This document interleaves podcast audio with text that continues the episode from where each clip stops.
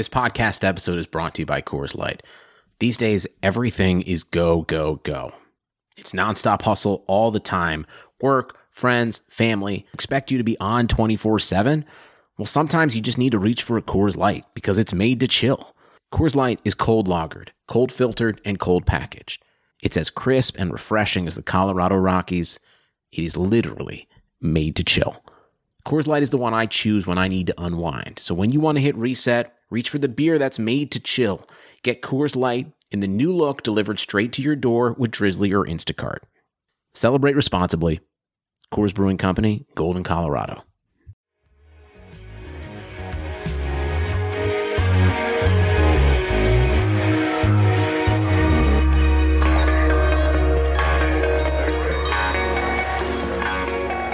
Hello and welcome to a new episode of Clipping Karlsson. I'm your host, Julien Paquette.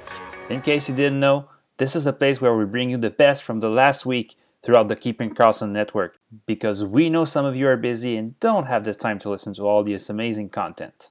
We'll start uh, this week with uh, Sunday's main show where Elon and Brian played a game of Would You Rather, like would you rather have player A or player B on your roster for the end of the season? Their first debate is a great example of why you shouldn't maybe put too much value to big names. Like, would you rather have the former first overall picks, $11 million man, and who has uh, captained two NHL franchises throughout his career, or the guy who has been traded a few years back for Ryan Spooner? Uh, so this matchup is like two players who at the start of the year wouldn't have even been a question, right? John Tavares versus Ryan Strome. And you think, of course, Tavares, don't even bother me with this garbage. Going into today, uh, Tavares has been ice cold lately. He has only one point in his last five games. He's actually on pace for his worst season since his rookie campaign. Only 28 points in 37 games. It's a 62 point pace. Meanwhile, Ryan Strome, who had this whole narrative last year that like, oh, maybe he's like not that good. Yeah, he's getting a lot of points. He's probably over overperforming. Like he had a high shooting percentage. Like he's just benefiting from playing with Panarin. I don't know. Say what you will, but now going into this season, he like finally went without a point for the first time in 12 games in Saturday's shocking 3-2 loss to Buffalo. Before that, he was on a run of 16 points in 11 games, and he now sits at 34 points in 37 games on the season. That's a 75 point pace. Strome is blowing Tavares out of the water, though of course the past doesn't always predict the future. So I'm curious to know if you had the option of one of these centers, who would you take? There's upside, which I think does lean Tavares, and then there's certainty, which, yeah, I'm going to say Ryan Strome provides some degree of certainty. Right now it is 75 point pace. Last year he was on a 69 point pace. Everything looks good for him. So I don't think that's going to change that Strome is going to produce between the 70 and 75 point pace the rest of the season. The question is, can Tavares top it? And this season at five on five, I don't know that he's got a lot of opportunity to do that. Tavares has this really pedestrian production at five on five, and there's a few reasons for it. Uh, the first is not in his control. Actually, none of them are really in his control, but one of them is not due to variance. This is due to his coach. He's playing 60 seconds a night less at five on five compared to what Tavares was playing last year. Then there's a couple pieces of variance that are hurting him in particular. First, John Tavares' on ice shooting percentage at five on five is barely above 6%, which is like three, honestly, maybe even 4% lower than where I, I'd expect Tavares and his line mates to be shooting. And then his own shooting percentage is down under 6% compared to 12% in his career, which is essentially double what he's been doing this season. And I, I did some math that's worth about four goals there, which would be enough to get Tavares up to a 70 point pace if we regress that shooting percentage. Like I said, he's probably at a 70 point pace just if you allow him the, like his normal shooting percentage the rest of the way. But the other missing five or 10 points that keep him from being an 80 point player the rest of the season are in minutes at five on five and uh, being that or I should say, not being that lock on the top power play anymore. Even though he's still mostly there, he's not as there as he has been the past couple years. So your question is: Do you take a seventy-point Tavares who could really explode, especially if he does get some more power play one deployment? Which honestly, I'm open to. That power play one is doing just fine in Toronto, but the other guys on it aren't doing anything so special. Um, or you can just go with steady Strome at 70 to 75 points I think I would go like this is this is tough for me. This is two flavors. I would want to go Tavares just for the upside because I think he has a better chance of being able to hit an 80 point pace. But I definitely wouldn't begrudge anyone for choosing Ryan Strome, who's already there, at, at like or already just below that 80 point pace, and I think is probably going to be able to stay there. Yeah, I'm gonna. This is gonna be one where I'm gonna disagree with you. I had a feeling you'd go Tavares. Like, I just have a couple things that you said. I just, not like I disagree, but it's like this vibe of even if Tavares is on the top power play. Like I said, it just really feels like this is the Marner and Matthews show this Yeah. year. You know, like I just don't feel like think they're running things through Tavares. Meanwhile, Strome, like you're saying, like oh he's a steady like 70, 75 point guy. Like, like I said, he's on a huge run right now. The real story, of course, is Artemi Panarin, who's had three straight multi point games now, and Strome is playing with him all the time. I don't know. I just feel like Strome is the safer bet to be like right there in the midst of all the offense. While it seems like the Leafs are happy to let Marners and Matthew get all the Yeah. points, but it, it'll probably be close. But I think I would actually lean Strome. Talking about a big name players who you shouldn't get too attached to, the guys from Short Shifts uh, talked about whether you should drop Johnny Gaudreau this week. you know, if I was in a position where I thought that I could, you know, afford to afford to have, you know, just this one game this week, you know, I've, I'm kind of punting on this week, and and I'm just going to coast on into the playoffs.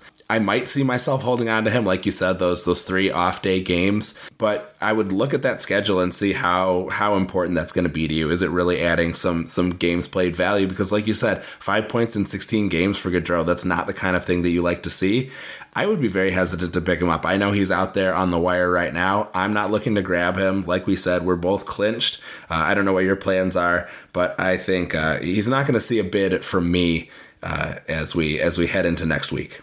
I'm more or less over it. I mean, if I had roster space, there are worse uh worse guys to take a shot on.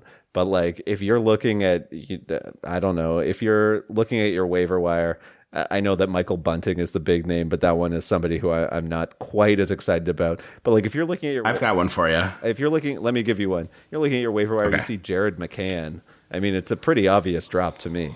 Oh yeah, that's that one's a no-brainer. I mean, he's been unconscious on that first power play, shooting the lights out. How about one that's a little tighter? Jesper Bratt has been on a nice scoring streak, but he's not shooting very much. Doesn't quite have that McCann deployment. Uh, would you rather have Jesper Bratt or uh, Johnny Gaudreau? It's it's actually kind of interesting that you mentioned that to me because a friend of the pod, Jordan, who is our competitor in Tier One, um, is the is the player who dropped Johnny Gaudreau, and he was asking me like if I would do it, and I told him. Um, you know, maybe not. And I was looking through his roster and I saw he has Jesper Bratt and Igor Sharangovich. And I was like, "You're not going to drop one of those devils instead?" And he's like, "No, they're they'll both probably outscore Johnny Gaudreau even on a week where he's playing." And I said, I agree with you on Brett, who scored who scored again tonight. I mean, Jesper Bratt's been really good. I I, I liked Bratt. I don't I don't buy it with Sharangovich though. So that's sort of uh, that's the distinction. That's sort of the line for me that I, that I'll draw is you know uh, Jesper Bratt. I get it. Igor Sharangovich. That's a, a step too far. On Sunday, Elon and Brian also talked about a guy who's becoming a big name himself. Adam Fox, defenseman for the New York Rangers, who's on a 78 point pace this year and who has 21 points in his last 13 games. Yes, you heard right 21 points in 13 games. So, next year, do you take the big name, Victor Hedman, who's a Norris and Stanley Cup winner, or Adam Fox? Rangers are scoring a lot of goals recently, and Fox has clearly stepped up as not only the top power play defenseman on the Rangers, but maybe one of the top defensemen in the league, at least for Yeah. fantasy, but also like not because he's like apparently a really good defenseman just in general. Yeah. Uh, 33 points in 36 games on the season now. That puts him in second in D scoring behind only Victor Hedman, which means Fox is ahead of John Carlson, Dougie Hamilton, Tyson Barrie, Shea Theodore, Chris Letang. The only other player that probably should be in that conversation is Cale Makar because he has a higher point pace than both, uh, Hedman and Fox, but unfortunately he's missed some time. Where is he going to rank next year in people's draft list? Do you take him as like the second, third defenseman in fantasy? He's way, way, way up there. I'm trying to find reasons to tell you that Adam Fox's 39 power play point pace is not going to sustain.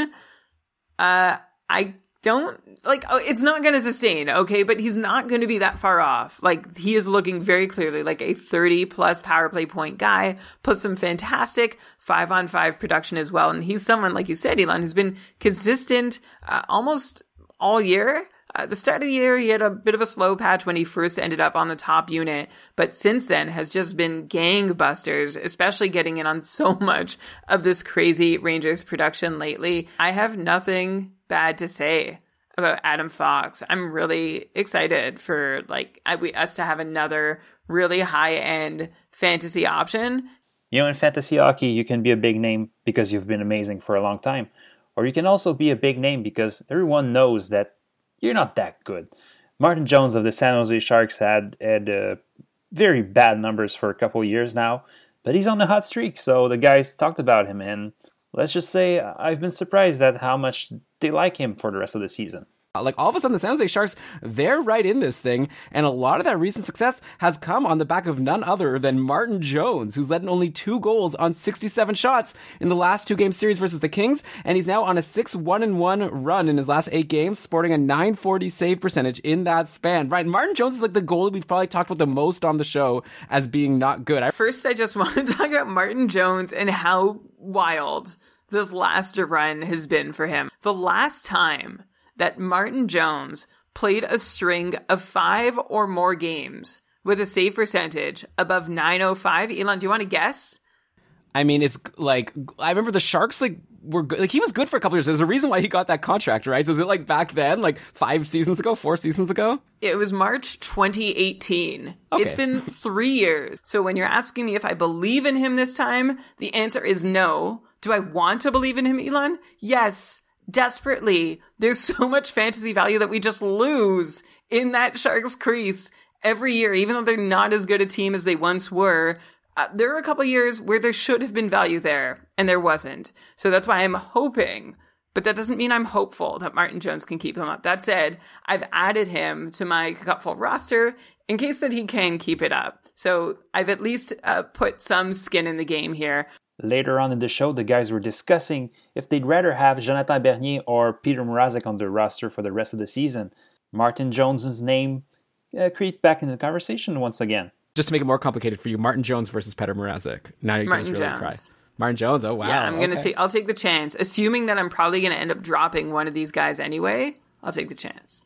Yeah, I guess it also this one really comes down to your league settings, right? For wins, I just feel like Carolina is such a good team. Like you've almost got you've got a really good shot at a win every time Mrazek plays. Though, like like we said, San Jose's been looking good. Staying with goalies, if Martin Jones has been the poster child of inconsistency in net for a few years now, the Boston Bruins goalie have been literally the opposite. But Tuukka Rask and Yaroslav Halak are injured right now, and the Bruins have to rely on two rookie goalies, Dan Vladar and Jeremy Swayman. The guys from Short Shifts authored the breakdown of the Boston goalie situation right now. So um, we have seen both players put up good numbers. Uh, pre earlier in this year, Swayman, for his part, has been very good on the Providence Bruins, a 189 GAA and a 933 save percentage in nine games. Has an eight and one record with a shutout. I'm thinking basically they're going to go hot hand until Tuukka Rask can come back, and then that will determine who sticks with the club. Anything you want to add to this uh, rundown here, Lewis? No, I think you've got the right idea. It seems like we've got two guys with outstanding debuts, uh, and you know, I don't know that Swayman is going to be able to continue on the pace that he's set for himself, just in the same way Vladar was not able to in that huge game he had against Pittsburgh. Sure looks like the Bruins trust uh, Jeremy Swayman because he's supposed to get his uh, third start in a row uh, on Saturday night. He's posted a 952 and a 936 save percentage in his two first starts. Talking about fresh starts, uh, we had a trade this week, a fantasy relevant trade. Kyle Palmieri and Travis Zajac are going from the Devils to the New York Islanders. Once again, Ben and Lewis were there to help us figure out what we should make of this. With the Islanders, it does almost feel kind of like a Montreal top nine kind of setup because, you know, uh, this line with Pageau and, and Zajac is, is not nothing. Like these are guys with skill. I kind of like that, but I don't know that he's going to be as relied upon as maybe he would have been uh, in New Jersey. I kind of look at it as a side grade. I really don't think it's something to get super excited about. I also don't think it's a disaster, even though we're sort of calling this a third line spot. I would like to see him get up with Matt Barzal, and like this is game one, right? So who knows where he'll be in a few games? I, I definitely don't think he's locked into a third line role in in Long Island on Long Island. What we've seen so far, the Islanders did have a five minute major early in their game tonight against Philadelphia. And so Palmieri was on a unit with Josh Bailey, Brock Nelson, Jean Gabriel Pageau, and Nick Leddy. The other unit, of course, Barzal, Eberle, Matt Martin, and Anthony Beauvillier, and Ryan Pulock. Uh, I don't. That this is where for me it, it, sort of falls off, and and we talked about it the other night. Kyle Palmieri's pace this year still only on pace for 40 points over a full season, way way down relative to what we've seen from him. A big thing for that is his shooting percentage is low. One thing that I've always said about Kyle Palmieri is how good he is at scoring on the power play. He's always been above average at even strength, but on the power play from 2017 to 2020, he ranked sixth in goals per 60 league wide.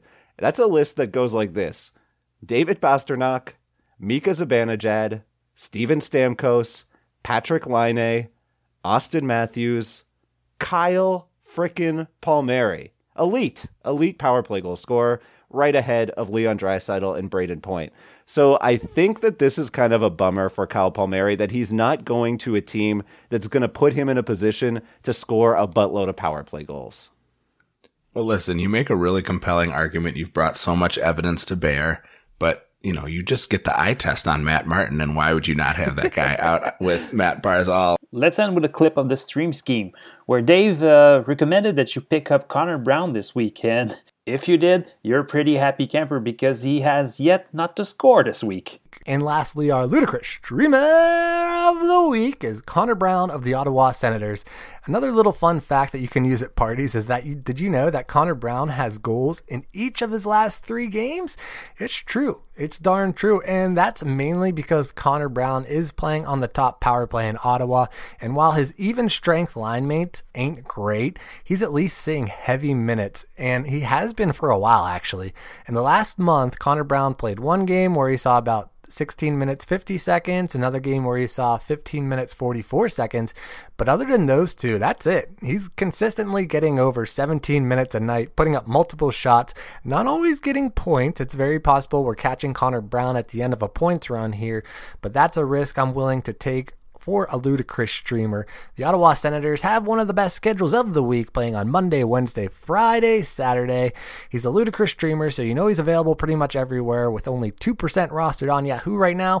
So if you're in a deep, deep league, pick up Connor Brown. That's it for this week's Clipping Karlsson. I thank you for listening. As always, I invite you to listen for yourself to all the amazing content out there from the Keeping Karlsson Network every week. So we'll talk again next Saturday. Goodbye.